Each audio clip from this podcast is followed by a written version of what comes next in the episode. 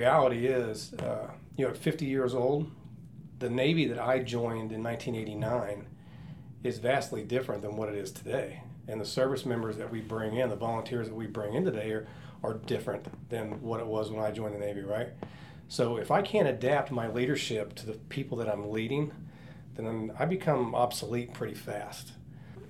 It would be it would be critical to, to my career if I didn't take advice from some of our junior sailors on better ways of doing doing things, right? Um, Admiral Paparo talks about it all the time. CNO's talked about it, you know, tapping into like the, the creativity and the innovation of our junior sailors. They have a, uh, you know, an amazing way to troubleshoot and, and work through problems that I, that I don't, right? And we may, we may find two different paths to get to the same solution, but theirs may be faster. So it'd be stupid of me not to listen to that. I tell people a story all the time. I'm like, you know, you know, when I came in the Navy, you know, Chief said, "Hey, Korzek, go climb the tree," and I just went and climbed the tree, right? And I get to the top, and I'm like, "Hey, Chief, you know, you know, what, what do you need me to do now?"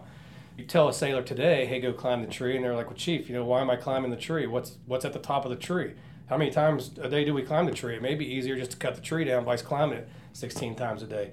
You know, that's the way their mind thinks. So if they, as a as an enlisted leader, if a 19 or 20 year old brand new to the Navy can help me get to the results that I need faster and more efficient, then I'm going to use that all day long. I'm not too proud to say it has to go this way because it's my idea.